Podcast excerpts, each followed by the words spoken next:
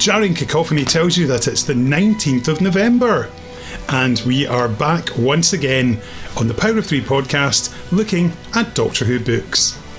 As we build up to the 60th anniversary, once again we're looking at a David Tennant adventure since he is our current Doctor after all, but we're going to go back and be a bit wibbly wobbly, timey wimey and feature him when he was playing technically the 12th Doctor, even though he's the 10th Doctor.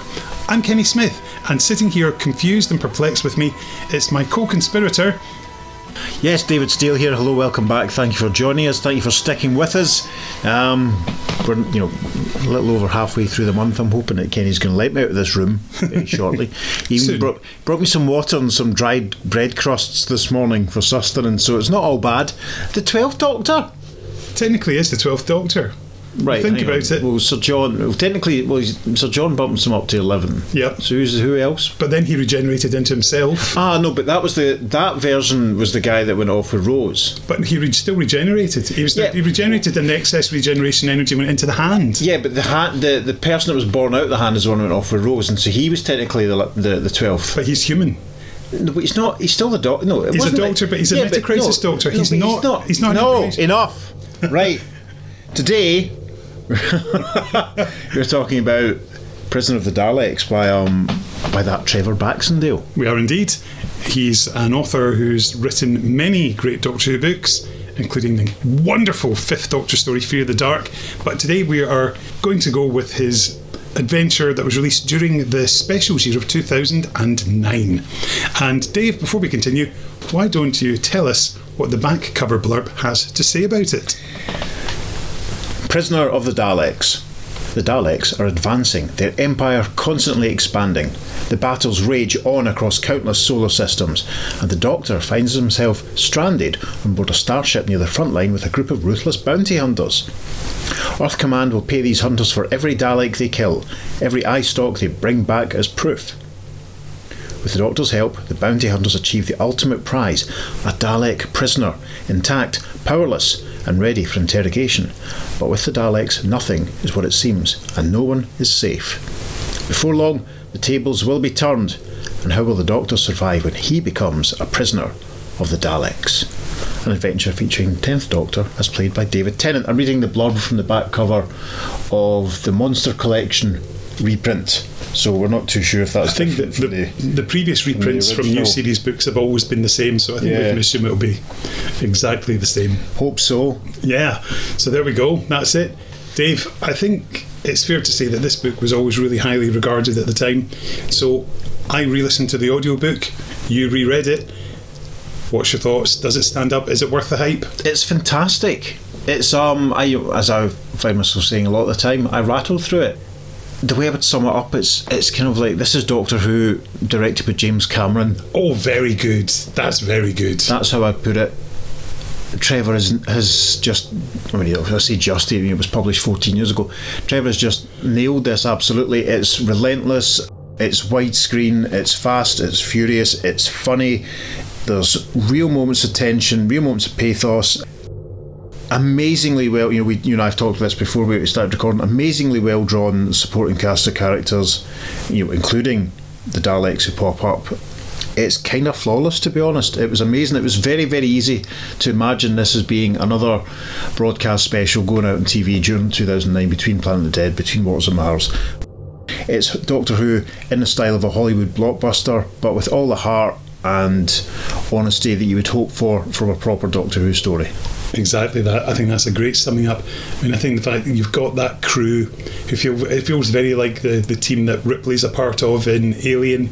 You've got the likes of Cutting Edge, and it's just wonderful names. They're, they're all very Yeah, the they're very strong, clearly realised characters. Captain John Bowman, who I kept reading as, as John Barrowman, obviously, and and Scrum, and of course Coral, Coral, Coral. Coral's that I was pronounced on the the audiobook. Yeah. Um, yeah, it was. It's very easy to imagine this is a, a Doctor Who episode maybe done in the, the Guardians of the Galaxy sort of style with you know amazing space vistas and Yep. big sets and lots of you know explosions and, and all sorts of stuff. It was it was it was joyous. particularly given that there's an early shock because here's the We think this is going to be the companion for the book or the companion of the week, and then of course all of a sudden one Dalek extermination blast sorts it, and she is no more. Yeah, and Stella has gone. Yeah, Yeah. I was I wasn't expecting that.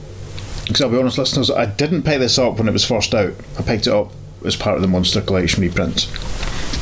And that comes out of left field because, as you say, you expect her to be the Lady Christina of the um, of the story, and then you know this Dalek that they've trapped and you know they managed to trap, so it's making its way into the ship or whatever it was. I can't remember the specifics. Shoots her, and there's, there's a lot of detail in it as you'd expect from Trevor. Is there's a, there's it's not gory as such, but there's some. It's quite visceral in places, like because there's a description uh, of how um, a Dalek's weapon will be programmed to take just a little bit too long to Yes. shoot someone, It, so it burns out the nerve system, um, and so she. It's you know it's implied that Stella dies, obviously in a great deal of pain, and then of course little Scrum gets killed later on as well, which was horrible, and um. And you know, and then you know, if we're going full spoiler, I mean, the books were out for a long time. You know, Cutting Edge has an epic death scene where he Yes. sacrifices himself and, and all, and it's just it was, you know, I was genuinely gutted as each of them went. I was just like, oh no, you Yeah, know. and the So, thing that they're, yeah. they're all reacting to Stella's death as well. It's not something that happens and it's skim, skimmed over for the rest of the story. It's very much at the heart of it, and the Doctor takes a long time to earn their trust. Oh, yeah, the crew absolutely. because they're like, "Who is this guy?" and sort of like, "You didn't know Stella at all," Mm-hmm. and there's that very sort of human reaction there, which is which is really well done. Yeah. It's not like she's killed in you know episode one and then forgotten about. You know they talk about it all the way through, and you know, and it's interesting the way that the Doctor's relationship with everyone sort of evolves. Scrum is a bit of an immediate sort of like to him because you know he's a, a similar sort of minded tech guy, but the others are also a lot more sceptical, and Coral sort of follows him around and stuff to keep an eye on him. And um, yeah, it's again, it's you know, as a, at the risk of repeating myself again already, the characters are also are also well done. That you can completely understand why they don't really take to the Doctor, and you know, Trevor does a good job of playing up that slightly irritating aspect that the tenth Doctor had, you know, the hubris, the fact that he's so confident and he lacks the filter to realise that he might be pissing people off, Yep. rubbing them up the wrong way. So he captures them perfectly. Yeah, I also like the fact that the Doctor's separated from the TARDIS, and he has to get, has to work out a way to get back to it. Yeah. There's that lovely throwback to Journey's End when the Doctor has, he's, when he tells the Daleks he needs a crew of six to pilot the TARDIS. Yeah, and and he does that to try and protect you know the, the woman and their daughter that Cutting Edge has been chained to down in the, the, the mines. You know, he's trying to save them in the process because that's another part that kind of tugs at the heartstrings a little bit is because you really fear for this woman and her daughter because you know you see other prisoners being killed. The Daleks actually that leads us actually to talk about the Daleks. The Daleks are amazing in this. Yeah, especially Dalek X. Yeah, but I mean, as a whole, they're, they're, they're just shown as being, you know, their absolute worst. Um, just really vicious, no mercy to them at all. You know, they you know, dispatch people whenever. But Dalek X is fascinating because even just um, the way that he talks just feels kind of different, less robotic. And one thing actually that I thought was really cool was the the way that the Dalek speech is printed all the way through the book. Yes, It's done in that sort of style, the way the lettering would have been done in the old TV Twenty One. yes, that was a great touch. So that was really cool. I remember that. So yeah, it's, it's a cracker. It's you know we could talk about it all day about how Yep. good it is, but it is it's it's excellent. Yep. Is that Dalek? Excellent. No. Um, the other thing that I particularly like is the imagery of this, like the planet that's been sliced in half, and Of you course. get the core, and think, what a brilliant image that is. Well, yeah, I mean that's what's saying about Hollywood visuals. You know, it's like you can imagine. Yeah, it's so easy to imagine just beautifully rendered either matte paintings or CG vistas and stuff. Is it is it Arkheon or Arkheon? How Arkheon, that's the Arkheon. Is that how they pronounce it in the audiobook? For some reason, my YouTube algorithm has become preoccupied with The Walking Dead in the last couple of weeks. so my and I'm, I do have a point to this. Um, so there's been lots of scenes of um, you know clips from The Walking Dead popping up on my YouTube recommends, and one scene was um, had them sort of like one of the scenes quite along and they're sort of going down the motorway and there's lots of abandoned vehicles which popped up in my head very you know a day or two later when I was rereading this And this popped up in my head because when they've reached Arkheon and they're sort of making their way through the ruins of the civilization, and basically, you know, they probably wouldn't have done it with Earth if they had filmed it with, you know, with regular Earth motor vehicles. But you know, the scenes where they're sort of picking their way along the motorway and they realise that these people are trying to get away from the, you know, the explosions and all that sort of stuff, and they're being chased by the sort of spooky, ghostly remnants. That kind of put me in mind because that whole it wasn't just the, pla- the planet just blew up, as you say, it was sort of split. But the, the implication is that basically maybe some people survive for a little bit longer, Yeah. or they've mutated, and you know, tons of ideas in this.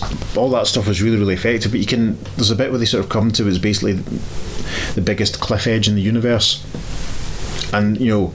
They've reached literally the edge of the world, Yeah. and you can just—it was so easy to visualize it, and A camera pulling out yeah, like exactly. in a Graeme Harper style do, almost. Do, do, do, do, do, do, or something, Yeah. and just pulling back all the way and seeing it, and then cutting to close-ups and stuff, and then behind as they look out, and then looking down, and then looking Yeah. up. You know, Trevor did a brilliant job, sort of, um, to let us visualise that. It was phenomenal. Absolutely.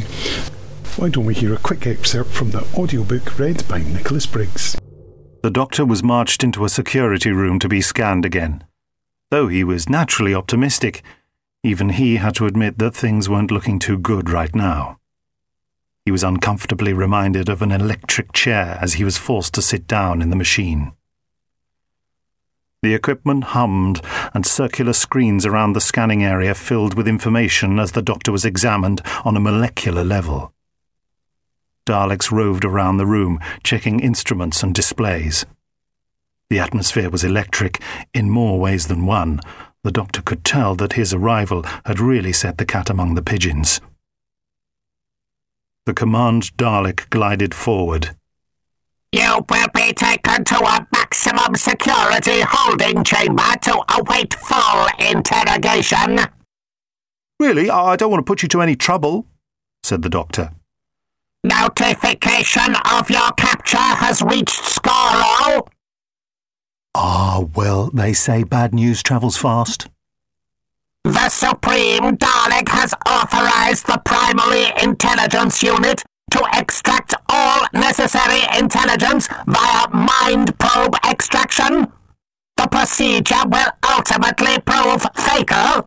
The interrogation will be led by the Dalek Inquisitor General. The doctor raised his eyebrows in surprise. You mean the Supreme Dalek has sent someone to question me? That's an insult. It's outrageous. The least he could do was come himself. Better fish to fry, has he? The command Dalek's eye loomed large as it drew closer, the lights on its head flashing with calculated menace. The Supreme Dalek is fully engaged directing the war against Earth. But by the time the Inquisitor General has completed your interrogation, you will wish the Supreme Dalek had come here. And thanks to Nick for that. It was delighted that he recorded it just for us, not for the audiobook, honest. And of course, this book got its own little bit of fame on television when it appeared as a question on the chase. That's right. I saw your. I have to watch. it. I I saw your post on X about it the other week. Of course, tell tell the listeners. Well, why don't we let them hear it first? and he over to Bradley Walsh. Delighted to have him in the podcast for the first time. The Trevor Baxendale novel Prisoner of the Daleks is based on what TV show? Star Wars. Doctor Who.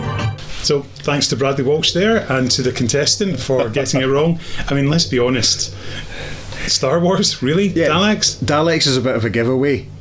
Just shows how much Mark Russell's got to do to raise the profile again, doesn't it? satire, listeners. Satire. is, it No, that's pretty cool. Imagine being a question and chase. Yeah. Let's go from being a question on the chase to being a guest on the Power of Three. That'll do. Hi, I'm Trevor Baxendale, and I wrote Prisoner of the Daleks. So do you remember how the commission for this came about? And of course, it must have been exciting when Justin mentioned the D word.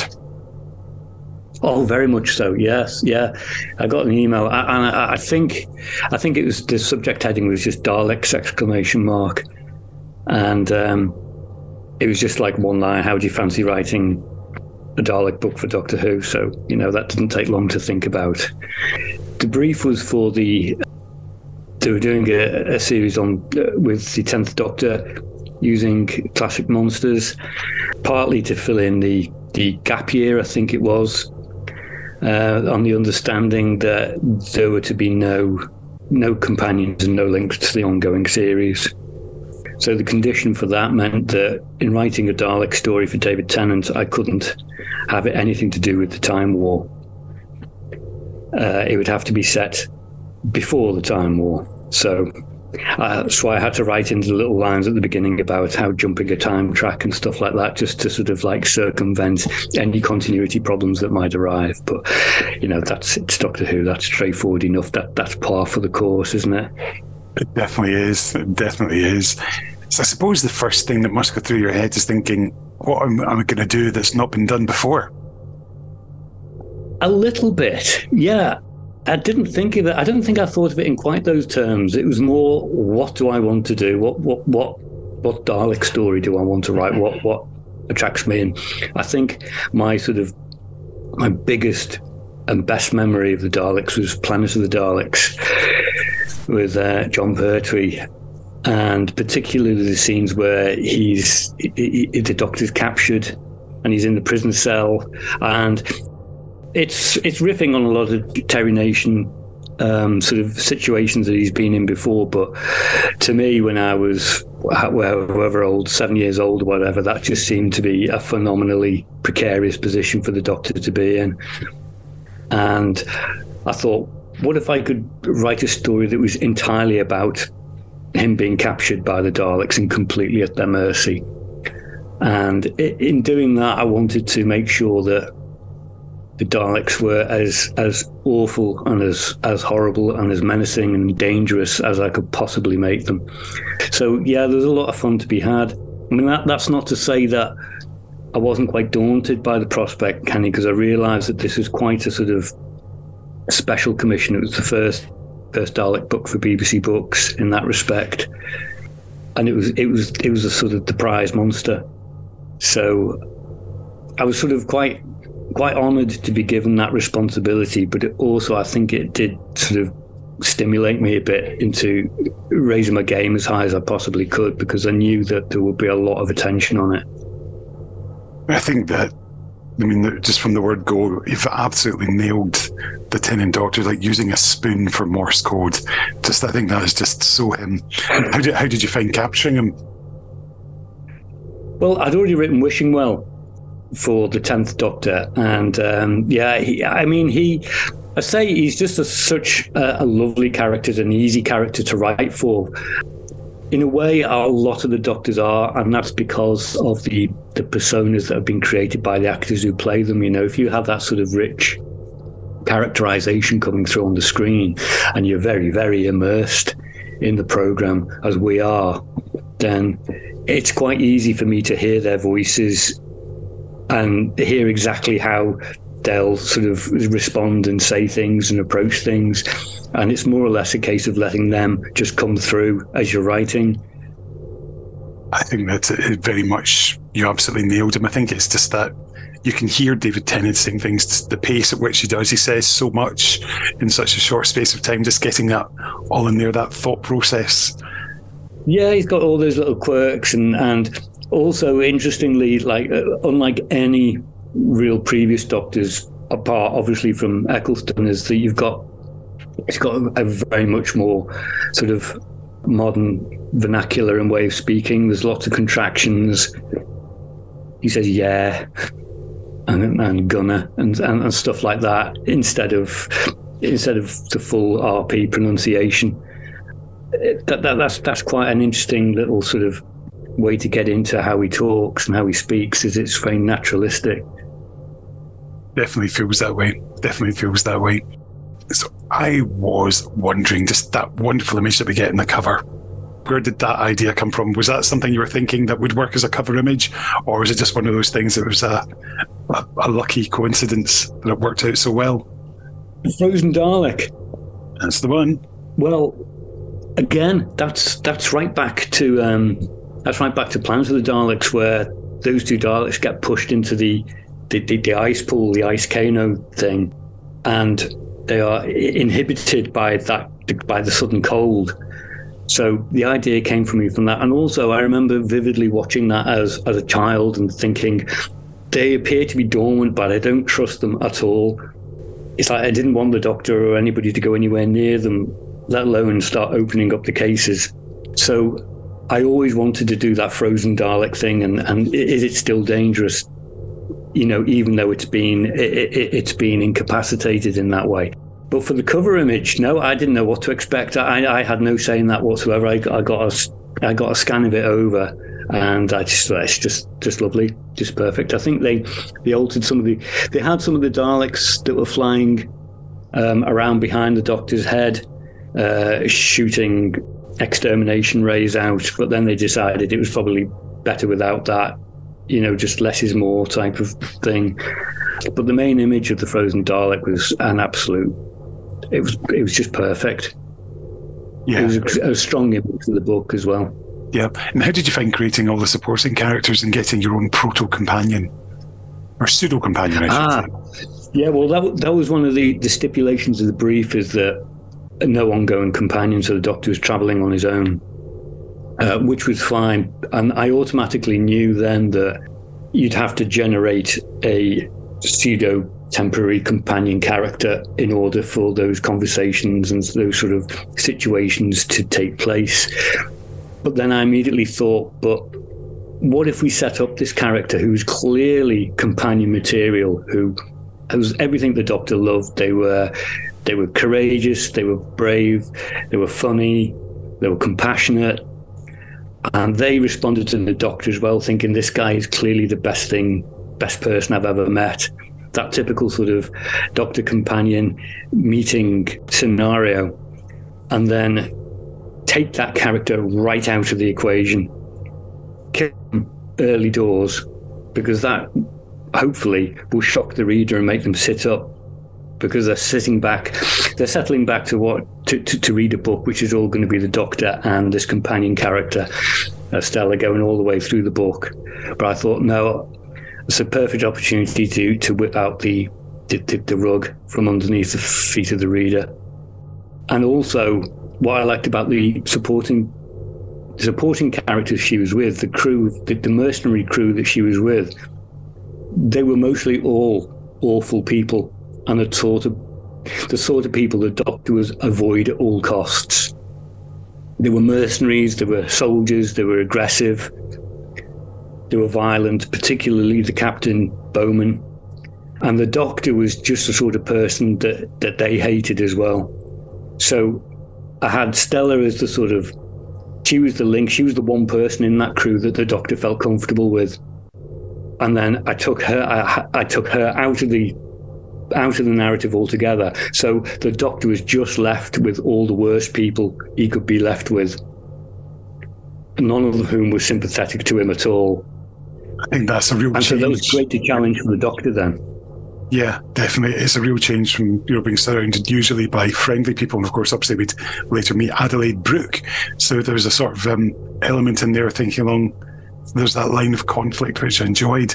Now, where did the idea for the Arkheon threshold come from?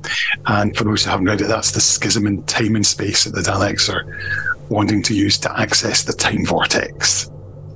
Well, I suppose it's a sort of MacGuffin in a way, in that I had to have a reason why the Daleks were interested in this particular this particular planet and what their plans were. I had to have big stakes for the Doctor to fight against. And also, it allowed me to to sort of, when I reached Arkheon, to come up with a really unusual and special location. I mean, hardly scientifically accurate, but I think visually, in terms of the, the, way that this series was on TV at the moment, I thought it was a really good idea to have this being halved. So it's almost a hemisphere with the, the with the molten core bare to space on one side and only a very thin atmosphere left. Yeah, it's uh, it's just one of those books where it just seemed to almost write itself yeah, well, we'll come to Dalek X in a minute, but uh, how did you find writing for them, given that a lot of people have said they can be quite awkward to do due to their limited dialogue abilities? Yes, that's true. That's true. Fortunately, we'd already had the episode, a few episodes on TV where, you know, under Russell T Davies, the Daleks were just given a little bit more characterization. I'm thinking of of Dalek, Rob Shearman's Dalek in particular, in uh, Christopher Eccleston's first season, uh, his only season, and um, you know, so it allowed when the Dalek defenses are down, it allowed. I, I think T. Davies enabled the Doctor to actually get in the position where he could have a conversation with the Dalek, and that the Daleks aren't just sort of like one track mind, exterminate, exterminate. You know, they are capable of having a conversation, even if they don't want to. And I was very keen to get into that situation with the Doctor where he had the, the disemboweled Dalek, the actual Dalek creature itself, and him just alone in a room so that they could actually have a conversation. So the Dalek never stops being a Dalek, but they're actually able to sit down together and, and have a conversation.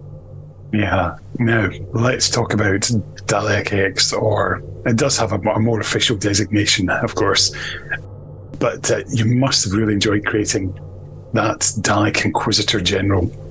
Yeah, I was aware that I was trying, I was consciously trying to make the Daleks a, a more menacing uh, and, and, more deadly foe for the Doctor because what you, what you lack in a book is the visual impact and the, the, and the sound of them, which can do a lot of a lot of the work on TV.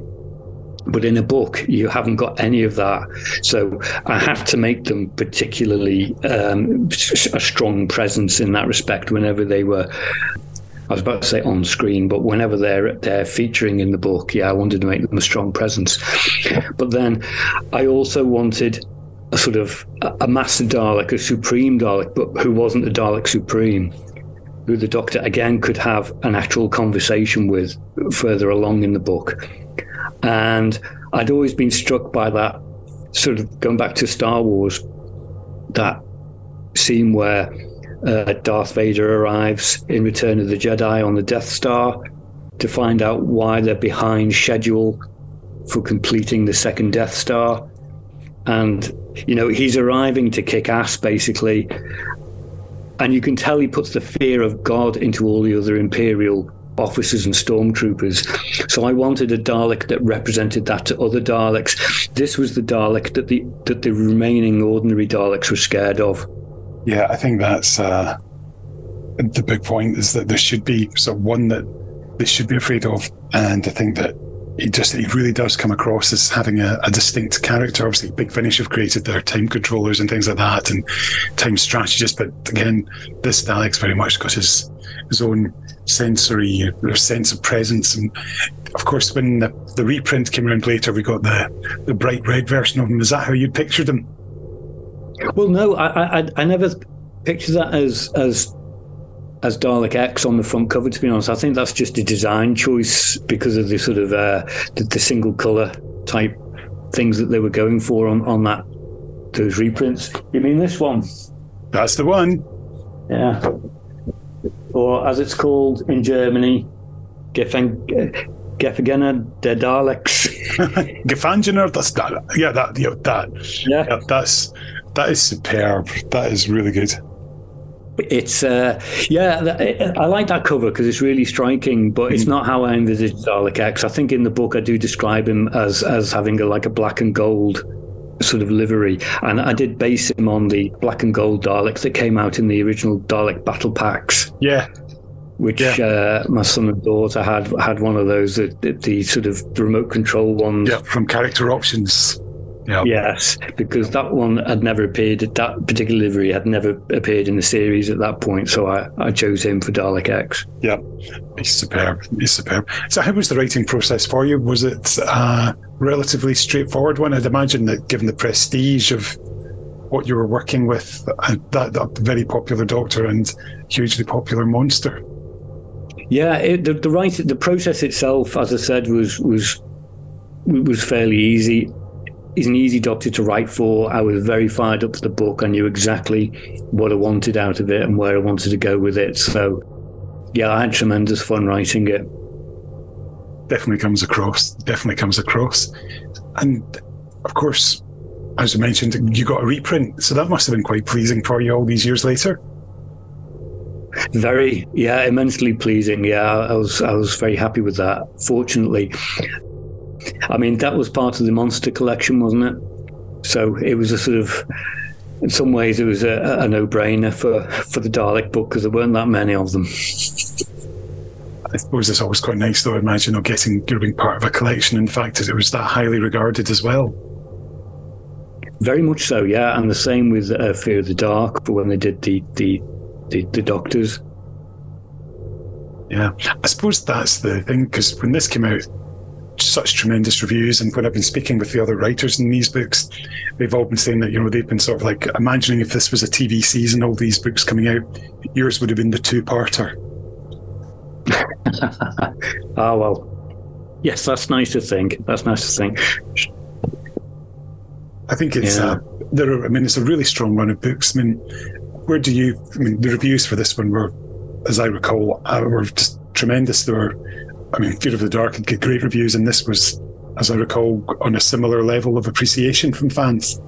This one always always seems to get really good feedback, and that is tremendously rewarding and encouraging. Yeah, it's it's really nice. Even now, I, I hear you know from people who've just read it or whatever, or people I've never spoken to before, and they say, "Oh, um, you know, love that book, really good one." And and people remember things from it as well, which is which is uh, yeah just that's just wonderful. That's really really uh, uh, fantastic for a writer when they've left um, a passage or an incident which stays with the people uh, who've read it afterwards. You can't ask for anything more than that. Yeah, and you got, of course, an audiobook version as well. Yeah, yeah, that was uh, Nick Briggs did that an absolutely phenomenal job on that, and I think that was the first audiobook adaptation that they did the full. It was unabridged.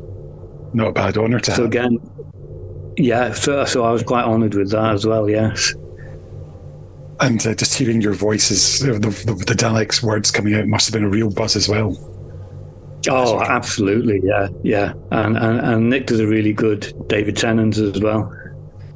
Yeah, they're, you can tell they're pals. And of course, something that, as we record in the past week, something you shared on Twitter, which was very, very amusing when uh, you got a mention on television by a proper Doctor Who companion as well. Well, yes, that was a I had absolutely no idea about that until I had a couple of people contact me via Twitter and say, You've just been a question on the chase. and I sort of about what? And then I got some screenshots coming through. So I, I went back and, and watched it on catch up and uh, and saw the bit. Yeah, absolutely ridiculous. Yes. what, what on earth, where on earth that came from, I've no idea. You can tell sometimes there's a fan working on, on these questions. So it's I think so, yeah. And the fact that she got it wrong, ooh, Yes. Yeah, yeah. Well, that that was the icing on the cake. it was brilliant. So all in all, Trev, you're looking back in all your books. Where does Prisoner of the Daleks stand up for you? I'd say uh, at the top, yeah, it's probably the book I, I'm I'm most proud of, not just because of the way it turned out, which I was really pleased with, but it came at a point in my in my writing where uh, I felt it was an extreme honor, and also it was a big vote of confidence in my abilities yeah so i was i was i was really touched and uh, i wanted to give it the best possible shot i could Definitely did. And of course, you must have got a few kudos from the family as well, getting Daleks. oh yeah yeah well that immediately sort of yeah it, it, it increases its reach because the daleks is a big seller yeah yeah it, no doubt about it Full points with your son as well. yes, yeah. Well, I mean, you think that, but I've obviously been writing Do- Doctor Who books before, and, and people who are sort of outside fandom, they either assume that you can choose to write about whatever you want, and I've just decided to do a Dalek book, or else it's not that rare an opportunity. So, you know, there must be loads of Doctor Who Dalek books. So, yeah. It's it's it's more within Doctor Who fan community to understand the kudos of it. Well, I appreciate it and I love it. So thank you so much for your time again, Trev. Thank you. Thank you very much again to Trev for taking the time to have a chat with us. Listeners, were you one of that generation of fans in the 80s that had Trevor's cover painting for that issue of the frame blue tacked to your bedroom Was wall? it issue nine? Something like ten, that. something like that. Yeah, something like and going through to, to- find a, a piece of art from every story Yeah, an, an item from every story, and I remember, I remember him sort of saying uh, that he wasn't sure what the Jethrik stone from Ribos Operation should look like, something like that's what sticks in the head from over thirty odd years ago. Listeners, what did I do yesterday? I have to think about it. I was at St Luke's for passenger, but it took me a moment. Um, yeah, Trevor, thank you so much. I, I was gutted to to not be around to take part in that interview because it would have been nice to have a blather with you. Yeah. But cheers, man, it's much appreciated. And thanks for the book because it's cracking. Yeah. Why don't we hear what DWM had to say at the time? Oh, brilliant, This is from. DWM 408. It's a review by Matt Michael, who tells us that the torture of the single disabled Dalek strongly recalls the fate of Van Statten's Metaltron in 2005's Dalek, while granting distinct characters to specific Daleks, including the awesomely intelligent Dalek X, in a nod to the cult of Skaro. We get to see the Osterhagen principle in practice too. Of course, yeah, they talk about that at the start, and Yeah. that's actually also reminding me very quickly of another thing that we need to mention, but we can do that after you finish the review. The outrageousness of some of the ideas, a half gone planet populated by ghosts and zombies, also rival the ambition of the most recent Dalek episodes. In some ways, Baxendale has the easiest job of the three recent novelists. The Daleks are so inherently satisfying that just getting them right is enough to carry a book that doesn't really do anything we haven't seen before. But there are far worse things to be than a fan pleasing action adventure done well, and this book is as compelling and fan pleasing as they come. That's a bit cynical, Matt. But yeah, I mean, I, I take your point. Let's have a quick chat about the book cover. Isn't that glorious? That frozen Dalek, all covered in ice. See, I've got the reprint, which just has one Dalek sort of tinted slightly red. Because Yeah. I didn't, I didn't buy it in 2009, Trevor. I'm sorry. Yeah, it's pretty cool. That's obviously what happened on the ship. Ah, very good, pretty cool, very good. thing, oh, I didn't think of that. Thing that I remembered actually when you were when you were reading the review was um, Trev's a big fan of Blake Seven, so he Yeah. had it that Cutting Edge came from Gauda Prime. Yes, yes, there, and there's another reference in there, and I can't remember what it is now. Um, I mean, it was very that, but the Gauda Prime one was like, hang on a minute. Yeah, I he, know that 'cause He mentioned it a couple of times, which is pretty cool. It's like, Yeah. I see what you, I see what you did there. I might not have seen what he did there if I'd read the book when it first came out, because obviously I only watched Blake Seven all the way through for the first time last year. Wow, my goodness, I know, disgraceful. But yeah, all in all, great book. Oh, it's And excellent. It's still available. Listeners, if you haven't read it, and if you haven't spoiled it too much, it's it's brilliant. It's um, it's full on. I mean, it's excellent. It's exciting. It's fast. It's scary. I would dispute slightly what Matt said into him about you know stuff that we hadn't seen before because there was a lot of stuff we hadn't seen before. If it's evocative of other things Doctor Who's done in the past, there's nothing wrong with that. You know, it's proper, good, solid Doctor Who, and I loved it quite frankly.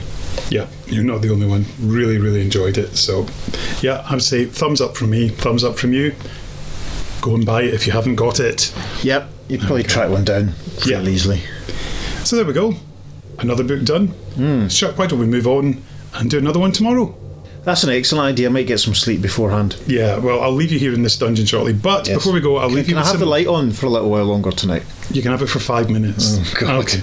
Okay. Um, but I think I think you deserve some music before we go. So Oh, okay, if I must. I know that um, you've a, a musical suggestion for this one, and I know that I've got one. So why don't we compromise and we'll have a bit of both again? Yeah, I thought about suggesting a theme tune to the to the Patrick McGoohan series, The Prisoner, for a laugh. That'd be quite funny. But no, I'd, I'd like to because Prisoner, yeah. And let's let's remember like Friday nights on ITV in the late eighties, and let's have the theme tune to Prisoner Cell Block H, please. Well, we don't want to give you that yet. I think we're going to go with a bit of Atomizer and their fantastic dance track, Hooked on Radiation, because we kill because we can, because we're hooked on radiation. Anyway, that's enough from me. I'm sure we might hear a little bit of Prisoner before we go. But uh, yes, we'll be back tomorrow. So, Dave, get back to the dungeon and get back to work reading. Yeah, um, goodbye, everyone. Take care. Make sure and check out the Earth 2 podcast this month as well because we're doing some brilliant stuff on it. See you later. Bye.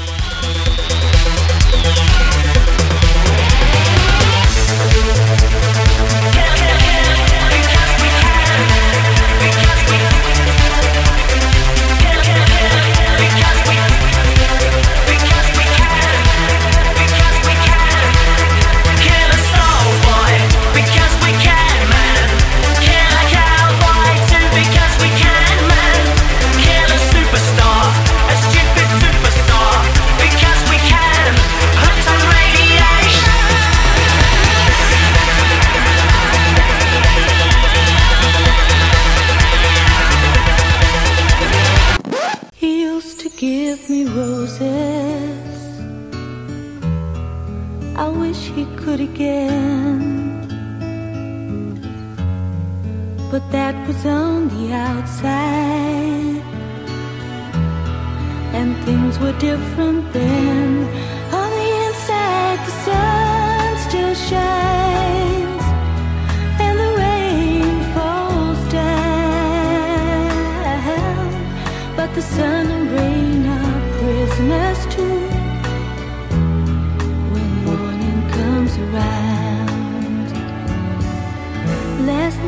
night